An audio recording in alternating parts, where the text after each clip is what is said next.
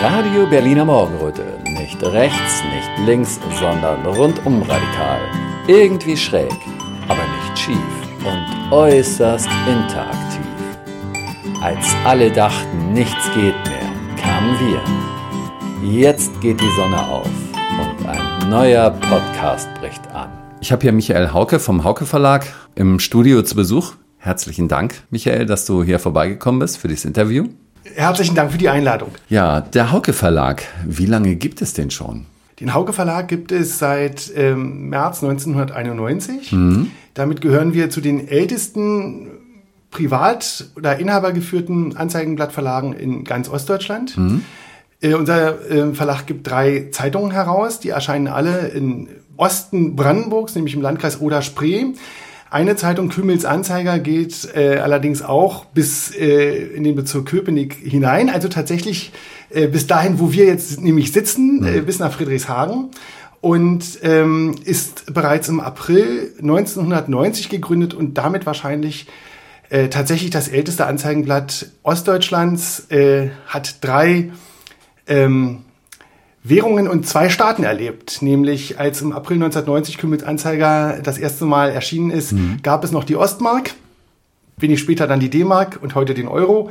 Und die DDR gab es damals tatsächlich auch noch. Zwar nicht mehr als ähm, den Staat, als der es gegründet, äh, als er gegründet wurde, aber es gab die DDR immerhin noch ein gutes halbes Jahr. Mhm. Mhm. Mm, was ist das Besondere an deinem Anzeigenblatt? Kannst du mal beschreiben, ähm, wie es so, wie das Layout gemacht ist, wie das strukturiert ist vielleicht? Was unterscheidet das von anderen Anzeigenblättern? Ja, ich glaube, von der Struktur, vom Layout und so weiter äh, sind Anzeigenblätter ziemlich ähm, ähnlich aufgebaut. Äh, wir haben in der Mitte Text und rundherum Anzeigen. Um die Anzeigen oder die Anzeigen finanzieren das Ganze, mhm. die Werbung überhaupt, auch Beilagen. Mhm. Ähm, aber das, was uns tatsächlich unterscheidet von fast allen Anzeigenblättern in ganz Deutschland, ist, dass wir von Anfang an der äh, freien Meinungsäußerung breiten Raum eingeräumt haben. Das war das Prinzip äh, schon seit Gründung, kurz nach der Wende. Ganz egal, ob das äh, die Meinung des Verlages, die Meinung des Verlegers oder äh, die Meinung des Verlegers eben nicht ist, war es mir immer ganz wichtig, dass jeder in der Lage ist, ähm, seine Meinung auch zu veröffentlichen. Die Leute, die Medien machen, haben eine ganz besondere Verantwortung dafür, dass die Menschen auch zu Wort kommen und mhm. dass verschiedene Meinungen gehört werden. Das heißt, äh, das Prinzip, das ich von Anfang an ähm, vertreten habe, ist pro Diskurs und pro Meinungsfreiheit. Wie viele Mitarbeiter hast du denn? Wie viele Journalisten laufen rum und suchen nach neuesten frischen Meldungen bei dir? Ja, tatsächlich ist es so, dass äh, der Hauke Verlag neun Mitarbeiter beschäftigt. Ja. Ähm, in verschiedensten Bereichen. Das, ähm, die hauptsächliche Tätigkeit besteht bei uns darin, äh, sowohl zu schreiben als auch die Zeitungen zu produzieren. Ja. Äh, dazu kommen auch noch Fahrer, die unsere Zeitungen von der Druckerei in Berlin-Lichtenberg abholen und dann äh, zu den Ablagestellen im Landkreis Oder-Spree und nach Berlin-Köpenick fahren. Okay. Du hattest mir von den Bereich mit den Leserbriefen gezeigt. Mhm. Der ist ja auch noch mal ganz besonders. Möchtest du dazu noch was sagen? Ja, genau. Das ist eigentlich das, was ich äh, angedeutet habe seit äh, Verlagsgründung, also seit äh, mehr als 32 Jahren steht tatsächlich der Leser oder überhaupt der Bürger mit seiner Meinung bei uns im Vordergrund. Und ähm, ja, ganz besonders wichtig wurde das in dem Augenblick, als äh, im Jahr 2020 ähm, der erste Lockdown mhm. äh, gemacht wurde und die Menschen eingesperrt waren. Mhm. Und äh, von der ersten Ausgabe nach dem äh, Lockdown äh, im Frühjahr 2020 haben wir als Verlag und ich als Verleger mit Namen und auch mit Foto, weil es mir ganz wichtig war, dass man Gesicht zeigt in dieser Zeit, mhm. gegen den ganzen Wahnsinn angeschrieben. Das mhm. hat dazu geführt, dass ähm, viele Menschen in unserer Zeitung selber geschrieben haben, wie sie die Situation sahen und heute auch noch sehen. Und das wich schon in großen Teilen von der Meinung im Mainstream ab. Und den Menschen, die diese Zeitung, die ja zu dem Zeitpunkt ähm, 30 Jahre existierte, in den Briefkasten bekamen, die sahen, ich bin nicht völlig verrückt geworden, es gibt viele andere, die so denken und vor allen Dingen, ich bin nicht allein. Und dieses Leserforum, das teilweise über sieben, acht Seiten ging, Wir haben während der Corona-Zeit zu dem, zu diesem Thema 750, 800 Leserbriefe veröffentlicht. Mhm. Das war für die Menschen so wichtig und gab vielen Menschen Halt. Als dann die ersten Montagsspaziergänge losgingen und ähm, ich in Fürstenwalde den Montagsspaziergang besuchte, haben mir viele Leute gesagt, ohne ihre Zeitung wären wir gar nicht da. Wir hätten das nicht durchgehalten. Aber da die Menschen gesehen haben, es gibt viele andere, die genauso denken und die Menschen sollten ja isoliert werden und waren isoliert. Und durch die Zeitung konnte man sehen, es gibt nicht nur Drosten, Spahn, und Merkel, es gibt ihm auch viele Bürger. Da wird es ja aber auch so gewesen sein, dass da nicht alle ganz mit einverstanden gewesen sind mit dem, was sie ja zu lesen bekommen haben, oder? Oder war das so von vornherein, dass alle Leser gesagt haben, toll, jetzt kann man äh, zumindest hier nochmal auch mal kontroverse Meinungen hören zur Regierungsmeinung? Das ist ja eigentlich das, was ich von Anfang an äh, verfolgt habe, pro Diskurs. Mhm. Und natürlich gab es einen Diskurs und gibt es ja heute noch einen mhm. Diskurs. Aber wir haben auch in den Leserbriefspalten, ja. Mhm. Aber wir haben den Menschen, wir haben allen Menschen eine Stimme gegeben. Ähm, den Menschen, die fürchterliche Angst vor dem Virus hatten, aber auch den Menschen, die fürchterliche Angst vor den Maßnahmen hatten.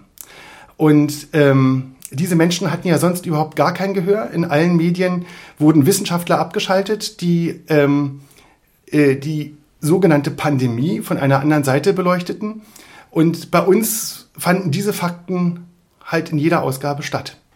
Ja, das ist ja nochmal etwas sehr Besonderes, weil wenn man jetzt in Telegram-Kanälen guckt oder in allem, was dazugehört, dann ist das ja schon oft so, dass da dann durchweg alle gegen die Maßnahmen waren.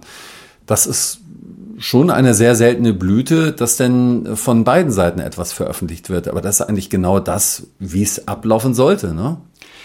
Dazu muss ich tatsächlich sagen, dass die Motivation derjenigen Leute, die die äh, Maßnahmen verteidigt haben, mit der Zeit geringer wurde, sie zu verteidigen, mhm. weil sie sich ja auch auf der, ich sage jetzt mal, sicheren Seite wähnten. Mhm. Denn das war ja offizielle Regierungspolitik.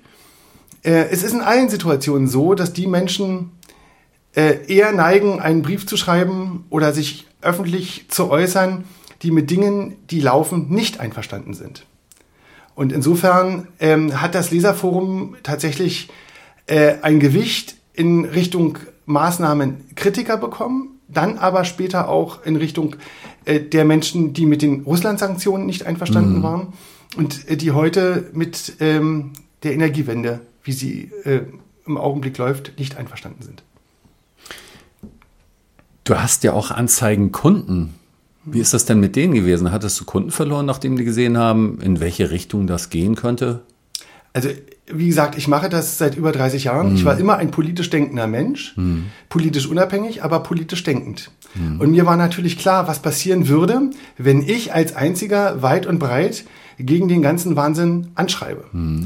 Es haben sich viele Türen geschlossen. Wirklich ja. viele. Ich habe ja. fast alle öffentlichen Aufträge verloren. Ich war Träger des Amtsblattes der Stadt Erkner. Ich war Träger des, der amtlichen Mitteilung der Stadt Besko, der Kreisstadt des Landkreises Oder-Spree. All diese Aufträge habe ich verloren. Das war mir tatsächlich im Vorhinein aber auch klar. Mhm. Ähm, aber ich habe mir gesagt, wenn ich es nicht schreibe, von wem will ich denn erwarten, dass er schreibt? Mhm. Und das war auch der Grund, warum ich mit meinem Foto diese Berichte veröffentlicht habe, damit die Leute auch selber den Mut bekommen, Gesicht zu zeigen, ganz egal wo. Ich habe mal eine Ärztin getroffen in der Zeit, die sagte zu mir, jeder kann etwas tun, jeder an seiner Stelle. Und äh, das Prinzip, das mir diese Ärztin dort ähm, vor Augen geführt hat, das habe ich mir auch zu eigen gemacht und möchte eigentlich auch die Menschen dazu anregen, dem nachzueifern, Gesicht zeigen, sich ja. nicht einschüchtern zu lassen und zu sagen, ich bin nicht einverstanden, wenn man nicht einverstanden sein kann und nicht einfach mitmachen. Seit wann war dir es denn klar, dass das in so eine Richtung gehen könnte, dass du Probleme bekommst, wenn du da ähm, ehrliche Meinungen sozusagen äußerst? Also viele waren davon ja ganz erschrocken. Viele hatten ja am Anfang gedacht, okay, ich sage jetzt meine Meinung, wie es immer war, dann streiten wir vielleicht ein bisschen und dann ist gut. Aber ähm, seit wann war dir klar, dass es diese massiven Folgen haben könnte für jemanden? Also welchen wirtschaftlichen oder sozialen Schaden das auch bei jemandem bewirken könnte, was da passiert ist? Das war mir von Anfang an klar. Äh, weil die, von, schon von März, April an 2020? Ja, ich war auf den äh, Demonstrationen äh, der äh, Bewegung ähm, nicht ohne uns am Rosa-Luxemburg-Platz mhm. und habe gesehen, wie Menschen, die meditiert haben auf einer angemeldeten Demonstration, die ihren Personalausweis für die Polizeibeamten direkt vor sich hingelegt haben, wie die ähm, mit geschlossenen Augen da saßen und äh, von der Polizei ähm, traktiert wurden. Und da war mir klar, diese Diskussion ist eine ganz andere. Die ist nämlich gar keine Diskussion, sondern jeder Widerspruch soll im Keim erstickt werden. Mhm. Und was ich auf diesen ähm, Demonstrationen erlebt habe, erst als Beobachter, später auch als Teilnehmer, ähm, das hat große Teile meines bisherigen Weltbildes und äh, meines Glaubens an den Rechtsstaat in Deutschland massiv erschüttert. Also ist dir da schon klar geworden, wie, dass es schwierig werden würde, wenn du deine Meinung äußerst? Das war da schon. Es war mir von der ersten Ausgabe an klar. Ja. Von dem, ich wusste, was ich tat. Ja. Ähm, ich wusste, was auf mich zukommt. Aber ehrlich gesagt, wenn man dann im Feuer steht, ist das nochmal was ganz anderes, als wenn man sich das nur vorstellt. Mhm. Das sind natürlich auch ganz viele persönliche ähm, Dinge, die man sich zu Herzen nimmt. Und das ist natürlich auch etwas, ich betreibe diesen Verlag ja, wie wir am Anfang gesagt haben, nicht alleine, ähm, sondern da sind ja auch Mitarbeiter. Und die Mitarbeiter betreuen Kunden. Mhm. Und nicht jeder Mitarbeiter in meinem Verlag vertritt meine Meinung. Mhm. Das ist ja auch ganz äh, normal und ich finde es auch ganz wichtig, dass wir nicht im eigenen Fett schwimmen, sondern dass wir uns auch alle gegenseitig befruchten. Und gerade zu der Corona-Zeit waren ja nun beileibe nicht alle Menschen einer Meinung und das zog sich bei uns im Verlag genauso durch wie äh, eben in der gesamten Gesellschaft. Aber wir haben alle diese Zeit miteinander sehr gut überstanden, auch als die Diskussion zum Thema Impfung aufkam. Ähm, es gibt welche, die sind geimpft, es gibt welche, die sind nicht geimpft. Und trotzdem haben wir alle intensiv zusammengehalten. Mhm. Toll. Aber wo sich Türen schließen, da öffnen sich auch welche. Mhm. Und es war tatsächlich so, dass ähm, wir zwar Anzeigenkunden verloren haben, auch in Größenordnung verloren haben, und zwar nicht nur von der öffentlichen Hand sondern auch von vielen anderen, die diese Linie, die ich vertreten habe und die ich heute auch noch vertrete und die sich in allem, wirklich in allem bestätigt hat, ähm, nicht mittragen konnten und uns die Anzeigenaufträge gekündigt haben. Und das ist natürlich demoralisierend, auch für Mitarbeiter. Ja. Und wir hatten diese Gespräche im Verlag. Mhm. Ähm, Micha, hör auf damit. Ähm, dass du richtest richtig großen Schaden an. Mhm. Aber ich bin dieser Linie von Anfang bis Ende treu geblieben und ich habe ja nichts gemacht, was ich irgendwie aus den, was ich mir aus den Fingern gesaugt hätte, sondern mhm. ich habe immer nur mit den offiziellen Zahlen vom Robert Koch Institut, vom Bundesgesundheitsministerium und vom Bundesinstitut äh, für äh, ähm, Arzneimittel und Medizinprodukte gearbeitet. Also immer mit den offiziellen Sachen. Und wenn ich jetzt zum Beispiel auf allen drei Webseiten dieser Bundesorganisationen, also RKI, Bundesgesundheitsministerium und Bundesinstitut für Arzneimittel und Medizinprodukte lese, Masken schützen nicht vor Ansteckung mit Viren, auch nicht vor Ansteckung mit dem neuartigen Coronavirus, auf allen drei Seiten. Und trotzdem gibt es eine Maskenpflicht.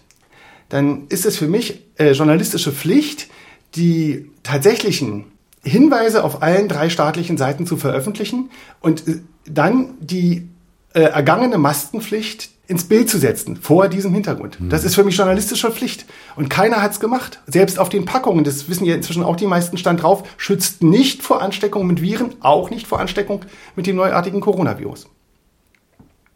Naja, was das betrifft, nochmal, ist das ja so, dass da behauptet wird, es schützt einen selber nicht, aber es schützt andere. Äh, auch dazu gibt es beim Bundesgesundheitsministerium Ausführungen. Ähm, auch da stand, dass es andere in der Regel nicht schützt. Es kann, es kann, nicht es muss, steht beim Bundesgesundheitsministerium oder stand, ähm, die Möglichkeit einer Ansteckung verringern. Das ist eine ähnliche Geschichte, wie wir sie dann später bei der Impfung erlebt haben. Ähm, wobei die Maske für mich das Symbol dieser Zeit ist. Mhm. Und das ist auch der Grund, warum ich von Anfang bis Ende nie eine Maske getragen habe. Mhm. Erstens ist sie gesundheitsschädlich. Zweitens ist sie demoralisierend und schikanierend. Und drittens war sie das Symbol, ich mache mit. Und ich habe für mich von Anfang an entschieden, nein, mhm. ich mache nicht mit. Radio Berliner Morgenröte hat keine Sponsoren und keine Werbung. Wir sind komplett unabhängig und müssen es niemandem recht machen. So macht die Arbeit Spaß und ist erfüllend und da haben wir alle was davon. Wenn jeder von euch hin und wieder was spendet, können wir noch lange weitermachen und immer wieder neue kreative Formate für euch entwickeln. Der Spenden-Button ist unten am Ende der Webseite. Danke, dass ihr mitmacht. Ich habe die ersten 20 Jahre meines Lebens ähm, in Berlin-Neukölln verbracht. Ja. Ähm, Im Vorgespräch hast du mich gefragt, was mich geprägt hat. Ja, genau. Ähm, was mich am meisten geprägt hat, war die Teilung, die deutsche Teilung und Ja. insbesondere die Teilung Berlins. In Westberlin konnte man die Mauer anfassen. Ich habe das immer als äh, wieder natürlichen Zustand äh, empfunden. Und ähm, als dann die Wende 1989 kam und in 1990 die Einheit, war für mich klar, ich möchte Teil dieser Einheit sein und bin wirklich ähm, voller Begeisterung äh, nach Brandenburg, nach Fürstenwalde gegangen und äh, ja, lebe da jetzt seit 32 Jahren. Und gerade wenn man die Umstände in Deutschland sieht und auch das unterschiedliche Verhalten zwischen Ost und West, muss ich sagen, nie wieder möchte ich zurück. Übrigens, und damit möchte ich dir nicht zu nahe treten, nach ganz Berlin möchte ich nicht zurück. Ich bin froh, in Brandenburg zu leben. Und ähm, gerade in dieser Zeit war das, glaube ich, viel einfacher, als wenn man irgendwo in Schleswig-Holstein oder Nordrhein-Westfalen sein Leben verbringen musste. Jetzt würde mich mal interessieren, wie du da in Berlin aufgewachsen bist. Bist du in einer Kleinfamilie aufgewachsen, in einer Großfamilie? Ähm, ich hatte, also meine Eltern äh, lebten mit meinem Bruder und mir in einer ganz normalen Familie zusammen. Wir lebten in Britz, einem Ortsteil von Neukölln, in einer äh, zweieinhalb Zimmerwohnung und ähm, ich sage mal in relativ einfachen Verhältnissen. Meine Mutter war zu Hause und äh, mein Vater war äh, Briefzusteller bei der Deutschen Post. Das heißt, ähm, wir haben in sehr bescheidenen Verhältnissen gelebt. Mein Bruder ist übrigens ein eineiiger Zwillingsbruder. Und ähm, insofern entstehen dann natürlich auch immer Rivalitäten, weil es die natürliche Ordnung, äh, die es unter Geschwistern äh, unter normalen Umständen gibt, äh, in dem Fall nicht gibt, sondern die Nummer eins wird ja jeden Tag ausgefochten. Insofern war das eine aufregende und schöne Kindheit. Ich frage mich nur, dein Vater Postzusteller, deine Mutter zu Hause, ähm, wie ist aus dir ein Mensch geworden, der so kritisch und so, so, so aufrecht geworden ist? Ja, vielleicht auch dadurch. Ja. Ja, also meine Mutter war äh, politisch immer sehr interessiert, mein Vater auch. Ja. Und Ah. ähm, ich glaube, dass ähm, ja, dass eben auch jeder Mensch Dinge wahrnimmt und sie unterschiedlich einordnet. Und für mich war diese Welt ähm, auch viele Jahrzehnte völlig in Ordnung. Ähm, das erste Mal, dass ich wirklich, also dass ich wirklich richtig, richtig kritisch wurde, war bei der Migrationskrise 2015. Ähm, und zwar aus verschiedenen Gründen. Erstens, dass uns jeder, der hierher kam, als Fachkraft verkauft wurde. Und zweitens, dass Kriminalität einfach unter den Teppich gekehrt wurde. Und zwar einheitlich von Politik, egal welcher Partei, und den Medien. Und äh, diese Situation hat mich einfach kritisch gemacht. Denn wir alle wussten, was hier passiert. Wir alle wussten, dass wir keine äh, Millionen Fachkräfte bekommen. Und wir wussten, dass wir äh, mehr Kriminalität bekommen. Und wir wussten, dass wir Menschen anderen Glaubens hierher bekommen, die nicht integrierbar sind oder die sich auch gar nicht integrieren wollen. Das wussten wir und trotzdem durfte es nicht gesagt werden. Und die Situation ist ja in dem Fall ambivalent. Das eine ist, dass äh, so viele Menschen hierher gekommen sind, äh, ohne Obergrenze, ohne Kontrollen, ohne alles. Der Einzige, der am äh, Flughafen seinen Pass zeigen musste, wenn er aus dem Nicht-EU-Land kam, war der Deutsche. Und der Migrant kommt ohne Ausweis, ohne alles, ohne Pass hierher. Und das Zweite war, dass man darüber nicht sprechen durfte. Äh, klassisch waren die äh, für mich die Silvesterübergriffe, die tausendfachen Silvesterübergriffe, nicht nur in Köln, sondern auch in anderen Städten, als die Kölner Polizei am Neujahrsmorgen davon sprach, dass es ein ruhiger Silvesterabend war. Und was sich hinterher herausstellte, widersprach dem ja komplett. Das heißt also, die Zeit, in die wir rutschen, dass äh, wir Nachrichten unterdrücken ähm, und dass die Wahrheit, die tatsächlich stattgefunden hat, nicht mehr geäußert werden konnte. Das war für mich ab 2015 und ab dem Zeitpunkt wusste ich, ich kann Tagesschau heute und so weiter und den Zeitungen nicht vertrauen. Die erzählen mir etwas anderes, als tatsächlich stattfindet. Und das war vielleicht dann auch der Knackpunkt, in, zu dem ich dann wirklich hinterfragt habe. Selbst die äh, Sachen recherchiert habe und nicht mehr das geglaubt habe, was mir serviert wurde. Nun bist du ja in Neukölln aufgewachsen, also Multikulti bist du eigentlich gewohnt, ne? Naja, die Zeiten haben sich ja da auch geändert. Ne? Mhm. Also die Grundschule, in die ich gegangen bin, da hatten wir damals in der Klasse ähm, drei türkische Mitschüler, mhm. völlig integriert, war alles in Ordnung. Und mhm. heute ist es eben komplett umgekehrt. Es sind in den mhm. Klassen keine drei Deutschen mehr. Mhm. Und ähm, da kann natürlich auch eine Integration nicht gelingen. Und jeder, der mit offenen Augen durch die Welt geht, sieht, was wir in den Schulen für Probleme haben. Und der sieht, dass diese Probleme ja in zehn Jahren, 15 Jahren auf dem Arbeitsmarkt stattfinden. Das heißt, eine ähm, Politik ähm, äußert sich ja jetzt, oder diese Politik, ähm, die alles totschweigt und äh, die keine Integration äh, abverlangt, die hat ja heute schon enorme Folgen, aber diese Folgen werden auch durch, die, äh, dem, durch den demografischen Wandel, und ich meine jetzt nicht damit, dass die Bevölkerung immer älter wird, sondern dass sie ausgetauscht wird, natürlich immer drastischer werden. Mhm. Mhm. Ja, kommen wir mal zurück zu einem anderen Thema, was du schon eingangs mal kurz erwähnt hattest. Ähm, die Energieprobleme, die Energiekrise, mhm. wie wir sie nennen. Ja, mit einem Anzeigenblatt hast du ja im Prinzip direkt ähm, Kontakt zu vielen mittelständischen Unternehmen. Bekommst du ja jetzt auch mit, ob das stimmt, was manche so sagen, dass die aufgrund der Energie, äh, der steigenden Energiepreise Probleme haben? Ja, das Problem ist tatsächlich in meinen Augen noch viel äh, vielschichtiger. Denn diese Unternehmen, mit denen wir zusammenarbeiten, die bei uns Werbung schalten und bei denen ich mich auch gar nicht genug bedanken kann, dass die uns über diese schwierige Zeit, als uns viele in die Ecke gestellt haben, ähm, die Treue gehalten haben.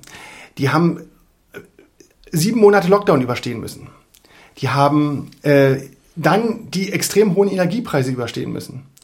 Und die stehen jetzt äh, vor weiteren Problemen, äh, die mit dem Personalmangel zu tun haben, der übrigens auch durch die Lockdowns entstanden ist. Gerade in der Gastronomie und im Einzelhandel haben sich viele andere Jobs äh, gesucht. Der Personalmangel ist ja ein Ergebnis dieser Corona-Krise, der mhm. Lockdowns, äh, der ganzen Maßnahmen. Ähm, viele im, im, Gastgewerbe leben ja auch vom Trinkgeld. Und ähm, selbst wenn ich jetzt Kurzarbeitergeld bekommen habe, aber mir das Trinkgeld komplett äh, wegfällt und ich ja vielleicht auch einfach mal arbeiten will mhm. und ähm, äh, meiner Berufung nachgehen will, dann war natürlich für viele in der Gastwirtschaft ähm, äh, keine Zukunft mehr und die sind woanders hingegangen. Und dieses Problem haben wir in ganz vielen Bereichen. Und hätten wir 2015 tatsächlich so viele Fachkräfte bekommen, wie uns erzählt worden wäre, mhm. dann gäbe es heute auch jemand, der den, also mindestens jemand, der in den ganzen Betrieben äh, arbeiten könnte und der Fachkräftemangel, der ja überall propagiert äh, wäre, wäre nicht so präsent. Aber es gäbe tatsächlich auch jemanden, der deinen Koffer vom Flugzeug zum Flughafen bringen könnte, mhm. damit dein Gepäck auf dem Gepäckband landet. Und selbst da gibt es ja keine Leute mehr, äh, wie eigentlich überall, auch in der Zustellung, ob bei der Post, bei der PIN oder ähm, ähm, auch bei den Zeitungsverlagen. Äh, es fehlen ja überall Menschen. Und äh, das ist ein Ergebnis auch dieser Politik, die wir haben, denn es leben so viele Menschen in Deutschland wie noch nie zuvor. Wir sind jetzt 84 Millionen, das sind mehrere Millionen mehr. Ich glaube vier Millionen mehr als äh, 2015 und äh, ja, acht Millionen mehr seit der äh, Wiedervereinigung. Und trotzdem ähm, gibt es nirgends Menschen, die äh, qualifiziert arbeiten können oder nicht ausreichend Menschen, die qualifiziert arbeiten können. Und äh, das ist für mich auch ein Punkt, äh, wo man die, diese gescheiterte Politik erkennt. Da bin ich jetzt gerade ein bisschen überrascht. Also ich, ich äh, wollte jetzt eigentlich zum Thema Energie mit dir reden, mhm. aber äh, dass dieser Fachkräftemangel auch so ein Problem für die Betriebe ist, das äh, finde ich jetzt auch nochmal interessant. Das wird tatsächlich öfter mhm. negiert, dass es diesen Fachkräftemangel gibt. Mhm. Aber ähm, es ist tatsächlich so, dass ähm, es eine Riesenschwierigkeit ist, auch für uns, äh, qualifiziertes Personal zu finden. Ja. Und aus der Ukraine haben sie jetzt noch nicht genug qualifiziertes Personal rausgebombt, die bei uns arbeiten könnten, oder wie? Also wir sind sowieso in einer Branche, die ähm, äh, ganz großen Wert darauf legen mhm. muss, dass die deutsche Sprache komplett korrekt ähm, äh, beherrscht wird. Mhm. mhm. Äh, insofern sind wir nicht ganz repräsentativ. Aber jetzt ja. frage ich dich mal, wann hast du denn zuletzt einen ukrainischen Kellner gesehen? ich frage die immer nicht, woher die genau kommen, aber ich gehe auch nicht so viel essen. Also am liebsten gehe ich italienisch essen, weil die Italiener wissen oft noch, was Gastfreundschaft bedeutet.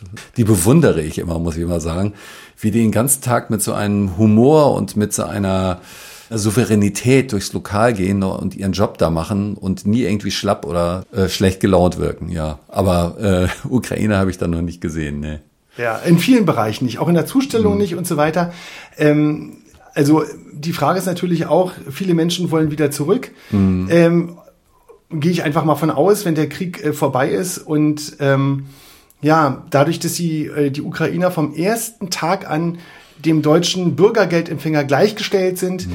ist die Motivation, arbeiten zu gehen und sich äh, der deutschen Sprache so weit zu bemächtigen, wahrscheinlich auch ähm, geringer, weil das Geld vom Amt kommt ja pünktlich und zuverlässig. Hm, hm. Aber wie ist es jetzt mit der Energie? Ist das bis jetzt noch nicht Thema geworden? Ich meine, mir haben manche schon gesagt, äh, die steigenden Energiepreise, das kann sein, dass sie erst Ende des Jahres irgendwie einschlagen.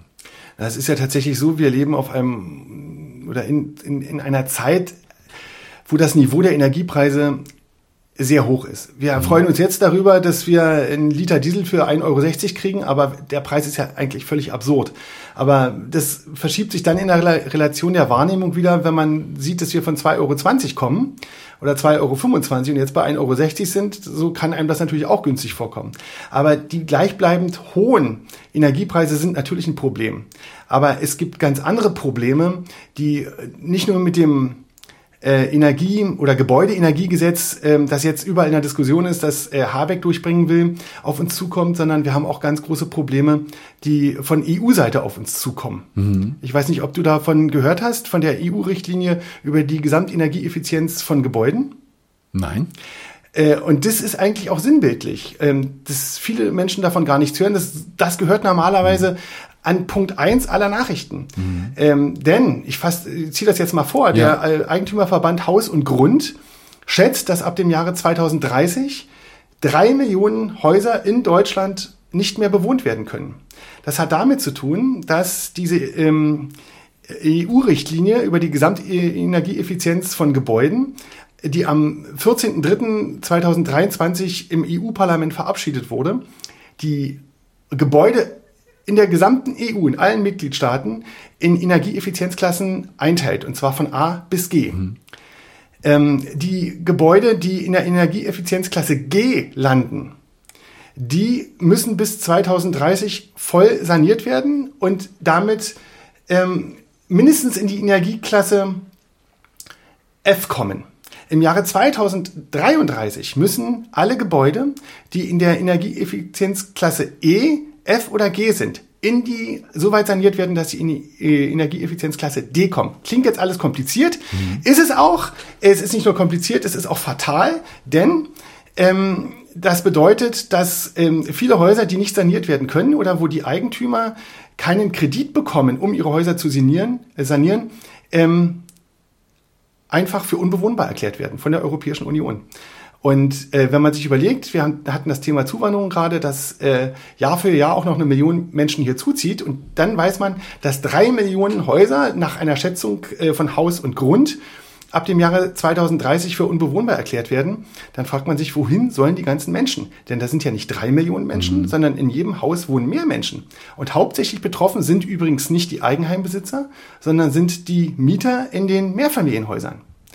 Ähm, deren ähm, Bleiben, also das ist eine Berechnung des Deutschen Instituts äh, für Wirtschaft, also deren Mietshäuser zu 45,4 Prozent nicht den Anforderungen der Energieeffizienzklassen A bis D genügen. Das heißt, es ist ein Riesenproblem für Mieter und natürlich auch für deren Vermieter. Was bedeutet das jetzt für Unternehmen? Für Unternehmen? Für mittelständische Unternehmen zum Beispiel. Ja, für Unternehmen bedeutet das natürlich dasselbe. Ähm, gerade wenn wir uns ähm, die Industriebauten in Deutschland angucken, mhm. die sind natürlich nicht auf äh, äh, Wärmedämmung und Wohlfühlklima äh, gebaut worden, sondern auf Effizienz. Und zwar nicht auf Energieeffizienz, das natürlich auch, mhm. weil man will ja schon als Unternehmer äh, nicht unnötig Energie äh, verschwenden. Aber sie sind natürlich primär so gebaut worden, groß und hoch, dass die Maschinen reinpassen. Und ähm, auch die ähm, Industriegebäude und jedes, jeder einzelne Gewerbebau ist ähm, da, von dieser EU-Richtlinie, äh, die ab dem Jahre 2030 greift, betroffen. Ähm, clevere Unternehmer und sagen, äh, die sagen, ja, ich möchte weitermachen, werden sicherlich äh, ins Ausland, ins Nicht-EU-Ausland äh, wechseln. Äh, andere werden einfach, um jetzt mal bei Habeck zu bleiben, aufhören zu produzieren. Das sind die beiden Möglichkeiten jetzt. Die Deswegen, dritte Möglichkeit ist, so zu sanieren. Aber wir haben, ich will ein ganz konkretes ja, Beispiel nennen. Ja, wir sind ähm, äh, mit unseren Zeitungen Kunden des Berliner Zeitungsdruck. Ja. Der Berliner Zeitungsdruck gehört zum Berliner Verlag ist eine stark ausgelastete Zeitungsdruckerei, die wird im nächsten Jahr schließen. Ähm, es gibt sicherlich auch Branchen ähm, typische Gründe, die zur Schließung führen, aber auch die mangelnde Energieeffizienz. Mhm. Du kannst solche Gebäude tatsächlich nur zusammenschieben und neu aufbauen. Und welcher Unternehmer hat darauf tatsächlich Lust? Naja, Lust, nach Lust entscheiden die ja nicht, aber wahrscheinlich wird das für sie nicht gewinnbringend sein. Genau, es rentiert sich in keiner Weise. Und genauso ähnlich ist es natürlich mit den Wohnhäusern. Man mhm. kann sich diese Dramatik tatsächlich nicht vorstellen, die in der EU bereits beschlossen ist und die der Deutsche Bundestag ja zusätzlich noch beschließen will. Beide Sachen, diese EU-Richtlinie und das Gebäudeenergieeffizienzgesetz, sind ähm, zwei Seiten ein und derselben Medaille. Ähm, Ziel ist, dass die Gebäude keine, keinerlei Emissionen mehr ausstoßen. Ähm, das ist auch der Neubaustandard, der ab 2030 gelten wird. Du darfst nur ein Null-Emissionshaus bauen. Alles, dann kommst du in die Energieeffizienzklasse A. Alles andere ist dann nicht mehr möglich und die Bestandsbauten müssen eben mindestens ähm, in die Energieeffizienzklasse D kommen. Das kommt auch ein Kuriosum dazu. Denn die äh, EU-Richtlinie, die mehrere hundert oder über 100 Seiten hat, die ähm, besagt auch Folgendes. Ähm, es kommen in, den, in die Energieeffizienzklasse G, also die Häuser, die sofort saniert werden müssen bis 2030 oder dann eben ähm, für unbewohnbar erklärt werden, kommen die letzten 15 Prozent mhm. Ähm, des Gebäudebestandes in den Energieeffizienzklassen. Ähm, Deutschland ist davon tatsächlich am stärksten betroffen, denn in Deutschland gibt es die meisten Niedrigenergiehäuser. Hier ist schon am meisten getan worden. Das führt jetzt dazu, dass Häuser, die in Holland oder in Polen in die Energieeffizienzklassen B, C oder D kommen, bei uns F oder G sind.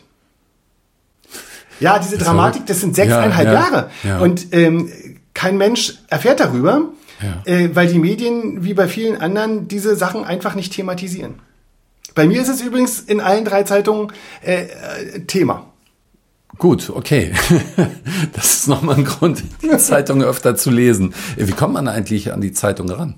ja, im Grunde sind wir verteilt worden. Wir sind ein klassisches Anzeigenblatt ja. und sind immer äh, kostenlos und ungefragt in die Haushalte gekommen. Mhm. Ähm, bis ähm, 2022 im Frühjahr 2022 ähm, mir das Märkische Medienhaus, das uns die Verteilung organisiert hat. Das ist der ähm, das Medienhaus, was in, eigentlich der Monopolist in ganz Brandenburg, aber hauptsächlich in Ostbrandenburg mhm. ist. Und äh, unter anderem die Zeitung Märkische Oder Zeitung mhm. ähm, und auch die Lausitzer Rundschau äh, herausgibt. Aber auch zwei sehr große Anzeigenblätter ähm, mir die Verteilung gekündigt haben. Ich sage jetzt mal aus politischen Gründen weil die Veröffentlichungen, die ich zur Corona-Politik gemacht habe und wo ich nochmal sagen muss, die sich ausschließlich immer auf die offiziellen Zahlen bezogen haben, mhm. ähm, wo es eben starken Widerstand gab, dass sowas äh, von, vom Märkischen Medienhaus weiter verteilt wird. Ähm, und seitdem verteilen wir über Ablagestellen. Mhm. Das heißt, wir sind im gesamten Landkreis Oder-Spree und auch in Teilen Berlin-Köpenick's über Ablagestellen ähm, präsent und die Leute können uns direkt mitnehmen. Und wir haben tatsächlich, was ich für sensationell halte, die Hälfte der Auflage gehalten. Das heißt, als wir noch in alle Haushalte kamen, war unsere Auflage ausgerichtet nach äh, den Haushaltszahlen. Äh, jetzt ist sie ausgerichtet nach dem, was die Leute tatsächlich mitnehmen. Und äh, es ist so, dass ähm, über 30.000 Menschen alle 14 Tage zu unseren Zeitungen greifen. Das ist doch eine ganz andere Rückmeldung, als die einzuwerfen und gar nicht zu wissen, ob sie die haben wollen. Richtig. Mhm. Also wir kennen tatsächlich die genaue Zahl der Leser. Wir mhm. produzieren tatsächlich, ich will das Wort jetzt nicht überstrapazieren, weil das so oft negativ verwendet wird, nachhaltig. Also mhm. wir produzieren tatsächlich nur die Auflage, die tatsächlich, die auch wirklich gelesen wird. Mhm. Ich habe jetzt noch mal eine Frage zu diesen Unternehmern. Hast du viel persönlichen Kontakt zu denen? Mhm. Ja. Ähm, kommt das denn vor, dass sie dir ihr Leid klagen, dass sie sagen, wir machen jetzt in zwei, drei Jahren Pleite oder wir gehen ins Ausland oder so? Kriegst du das so direkt von denen mit? Wir betreuen ja so hauptsächlich ähm, Dienstleister und äh, Handel ähm, aus dem Mittelstand, die haben gar keine Wahl, die können nicht ins Ausland gehen. Mhm. Ich sage jetzt mal, wer Elektrogeräte verkauft, äh, Siemens oder Miele Waschmaschinen und Geschirrspüler und sowas, der kann nicht einfach abhauen. Und was sagen die so? Haben die schon äh, Zahlen oder Prognosen, wie es in den nächsten Jahren spezifisch für die Betriebe aussehen wird? Ist mir nicht bekannt. Die Menschen kämpfen. Das ist ihr, nicht nur ihr Lebensunterhalt, das Jetzt ist ihr Leben. Natürlich, die, mhm. schon durch die ganzen Maßnahmen, die wir in den letzten drei Jahren erlebt haben, mhm. äh, kämpfen die. Aber es gibt auch wirklich Menschen, die sind echte Unternehmer. Ich kenne einige, die haben auch während des Lockdowns einfach weiter aufgemacht. Mhm und haben weiter verkauft. Und haben tatsächlich ähm, einen Weg gefunden, ähm, nicht schließen zu müssen. Das ging darüber, ich sehe gerade das Fragezeichen in deinem Gesicht. Ja, irgendwelche, also die, das, das ging, Fragezeichen war, wie haben sie es gemacht? Ja, klar. Ja, das ging zum Beispiel darüber, dass man ähm, auch Dienstleistungen anbot, die ähm, erlaubt waren. Der Verkauf war ja verboten. Ja. Ähm, und insofern konnte man, wenn man das clever angestellt hat, äh, die Tür einfach offen lassen und sagen, wir bieten unsere Dienstleistung an und in Wahrheit hat man auch verkauft. Ah ja. Es gibt immer Wege ja. äh, in jedem System, äh, die man beschreiten kann, wenn man wirklich will. Naja, viele Betriebe sind ja auch zu Verbündeten gemacht worden, indem sie die einfach zu ähm, Testbetrieben um, umgestaltet hatten. Also das, dann war das irgendwie kein Restaurant mehr, dann war das ein Testzentrum. Genau, das gab's ja. auch, ja. Ja, ja, ja. ja. Ähm, und äh, von manchen Leuten aus dem gastronomischen Bereich hat man ja übrigens auch gehört, die hatten gesagt, na gut, ich habe meine Corona-Hilfsgelder bekommen und habe dann halt mal ein bisschen mehr meine Ruhe gehabt und habe es trotzdem gut überstanden. Ist doch alles nicht so wild gewesen. Das mag wirtschaftlich tatsächlich sein. Mhm. Das Hauptproblem, was ich da sehe, äh, sind die Mitarbeiter, Köche, mhm. Kellner und mhm. so weiter, mhm. die in der Zeit das in, bei vielen Betrieben das weitergesucht haben, in Großküchen gewechselt sind oder ganz woanders hingegangen sind. Dieses Problem sehe ich. Mhm. Man hat versucht, vieles mit Geld zu überdecken, damit auch den Widerspruch ja, ja. Äh, zu überdecken. Genau. Aber äh, am Ende stehst du natürlich vor, vor anderen Problemen. Nämlich in dem Fall äh, dem Personalmangel.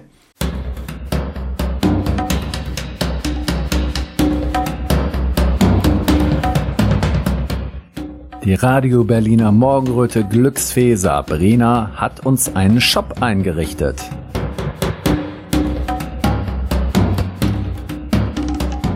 Da gibt es Hoodies, Sweatshirts, T-Shirts, Kaffeetassen, Trinkflaschen, Einkaufsbeutel, Turnbeutel und Caps mit dem heißesten Logo der Hauptstadt.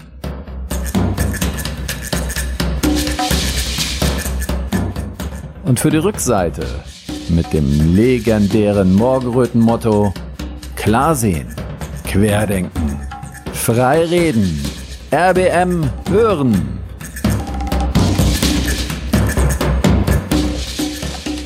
Deckt euch also reichlich mit Klamotten ein. Euer Kleiderschrank wird es euch danken. Und RBM natürlich auch. So funktioniert unser Gewinn-Gewinn-System. Hm. Und wenn alles gut läuft und wir es schaffen, unsere Welt schöner und liebevoller zu gestalten,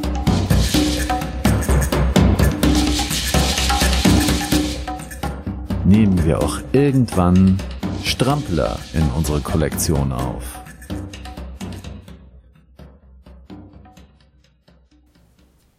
Ich will vielleicht ja. noch eins sagen, wie ja. es mit dem Energie, ähm, also mit der Energieeffizienz mhm. Klasse, von der ich gerade erzählt habe, ein bisschen zu kompliziert ist. Man kann es bei uns auch nachlesen auf der, auf unserer Webseite hauke-verlag.de. Ähm, da ist es relativ übersichtlich dargestellt auch ähm, wie zum Beispiel die Deutsche Bank äh, mit der Problematik umgeht. Und die schätzt zum Beispiel ähm, nur im Privatkundenbereich den Sanierungsbedarf eines durchschnittlichen Einfamilienhauses auf 100.000 Euro.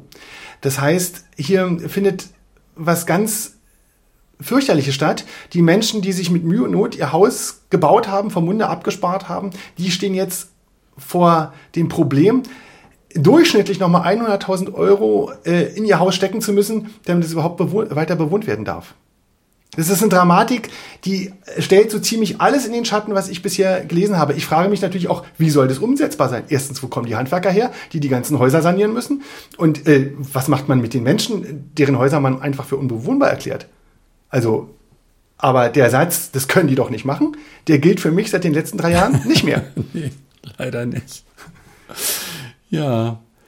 Ja, Michael, dann bedanke ich mich nochmal für diese Einblicke. Also gerade was diese Energieeffizienz also bedeutet, war mir bisher gar nicht so klar gewesen. Und ähm, auch das mit dem Fachkräftemangel, also auf was für einer breiten Ebene der Mittelstand sozusagen ja schon fast angegriffen wird, die Existenz davon ist. Nicht nur des Mittelstandes. Ja. Es, es war tatsächlich so in den Lockdown-Zeiten, ja. ist ja die Existenz vieler Selbstständiger angegriffen worden ja. oder, oder auch vernichtet worden. Mhm. Aber es sind ja nicht nur Existenzen vernichtet worden, es sind auch Menschen zerstört worden, Beziehungen zerstört worden.